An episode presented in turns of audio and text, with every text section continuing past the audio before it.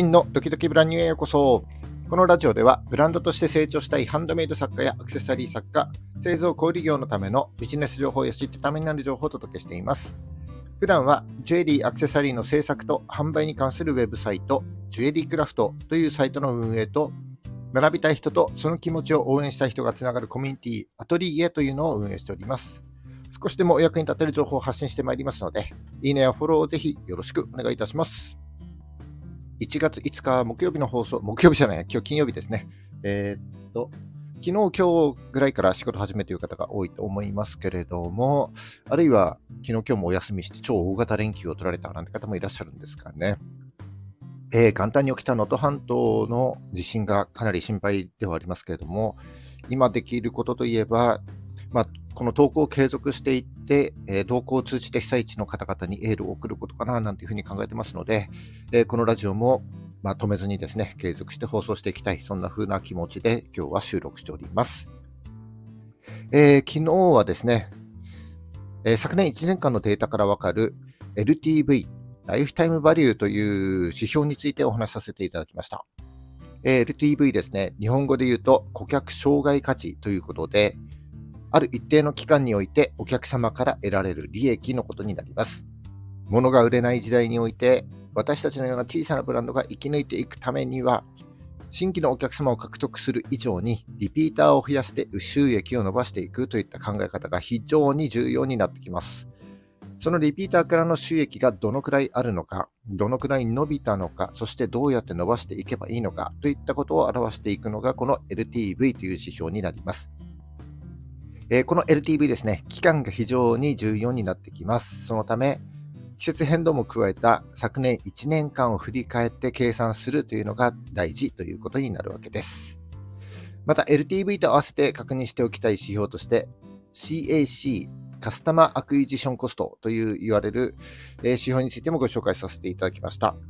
CAC はお客様1人を獲得するのにかかったコストのことですけども、この LTV と CAC を知ることによって戦略的に顧客を増やしていって、えー、売上を伸ばしていくことができるようになる。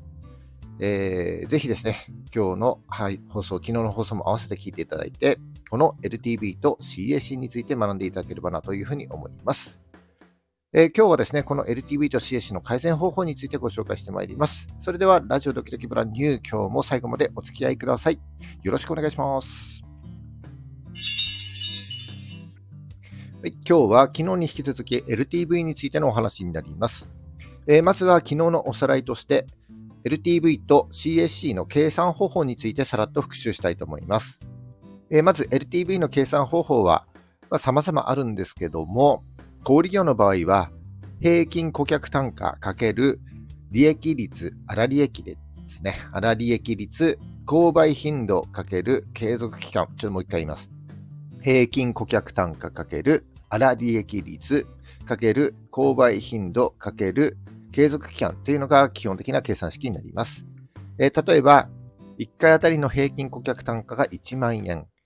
原価を除いた粗利益率が50%、購買頻度が年に6回、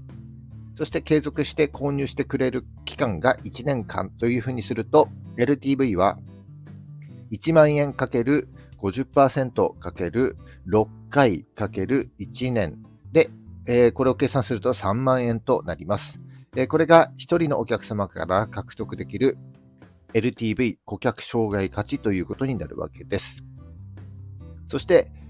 お客様1人を獲得するのにどのくらいのコストがかかったのかというのを示す手法として CAC、この計算式は新規顧客獲得に関するコストの合計割る新規顧客獲得数というふうになります。え例えば、年間の新規顧客獲得にかかった費用が100万円。その結果、100人の新規顧客が獲得できたとした場合、100万割る100人で CAC は1万ということになります。そして先ほど計算した LTV3 万円をこの CAC1 万円で割るとえ3という数字が割り出せます。えー、これをユニットエコノミクスという指標になりますけども、これがどういうことかというと、1万円を使って3万円の利益を上げたということになりますので、えー、3倍の収益を生み出したということになるわけですね。一般的にこのユニットエコノミクスというのは3以上が健全というふうにされていて、えー、仮に LTV が1で CAC が2だった場合、えー、ユニットエコノミクスは0.5となりますので、かけた顧客獲得コストよりも収益が下がって赤字になったということになります。えー、赤字になっちゃった場合、LTV もしくは CSC の改善が必要になるということで、今日は、えー、この改善方法について少しお話ししてまいります。えー、まず LTV についてですけども、今回の例で言うと、えー、平均顧客単価、粗利益率、購買頻度、継続期間という4つの要素の掛け算になりますので、この4つの要素を細かく見ていくわけです。そうすると、できる施策としては、平均購入単価を上げる、製造原価を下げる、購入頻度を上げる、継続期間を伸ばすといったことが挙げられるかなというふうに思います。え単純に購入単価が2倍になれば、LTV もそのまま2倍になりますし、えその分原価が下がれば、より LTV の向上につながっていくと。えただ、製造原価は品質に影響する可能性もありますので、なるべく原価を増やさずに、付加価値を高めて平均購入単価を上げていくといった施策を行いたいところです。そのためには個々の価格の見直しも必要ですけども、商品同士を抱き合わせて販売したり、え関連商品やあるいはお手入れ用品などサプライ系の用品をこうお勧めしていくなどして、1回あたりの購入単価を高めるといった施策も有効じゃないかなというふうに思います。え購入頻度と継続期間は、お客様との関係性の維持によって改善できます。えこれも単純に購入頻度が2倍になれば売り上げも2倍になりますので、まあ、ノイズにならない程度にお客様との接点をこう保ち続けて、例えば誕生日とか、あるいはボーナスシーズン、クリスマスのシーズン、えー、などの季節ごとのニーズに合わせたアプローチをこう継続していくということになると思います。えー、これが LTV を向上させる施策の一例になります。えー、次に、お客様1人を獲得するのにどのくらいコストがかかったのかというのを示す指標 CAC、これを向上させる方法についてですが、えー、まずこの CAC には、もういろんなコストが含まれているということを理解しなきゃいけないです。えー、コストというとお金もそうですが、時間も、え、コストとして計算できるということになります。えー、ウェブサイトの制作や維持にかかる費用だったり、え更新にかかる時間、それから SNS の運用にかかる費用だったり時間、あるいは広告を出していたら広告の費用を、えオフラインのイベントへ出店したなら、その出店費用や時間、え、何か外部に委託している場合は、その費用もかかってくると。えー、そういった様々なコストを金額に換算して計算することで、より正確な CAC を計算することができます。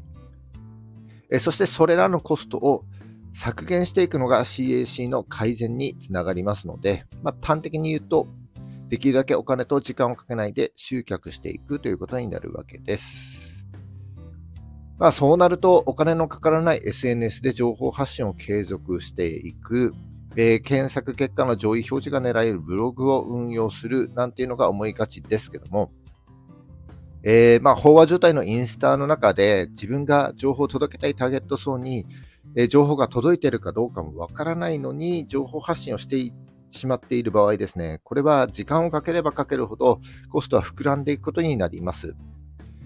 え、そのコストとまあ、広告を出稿して確実にターゲット層に情報を届けるというのを天秤に天秤にかけた場合、どちらが費用対効果が高いかというのを考えた方がいいんじゃないでしょうか。えー、あるいはコストを下げるとは別にですね、顧客獲得数を増やすということも考えられます。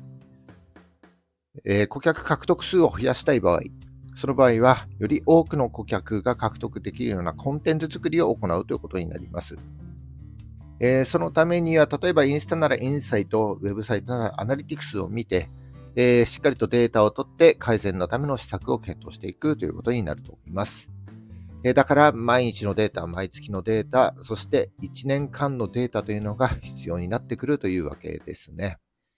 えー、今回は、えー、2日間にかけて、えー、昨年1年間のデータをもとにですね、LTV と CAC を算出して、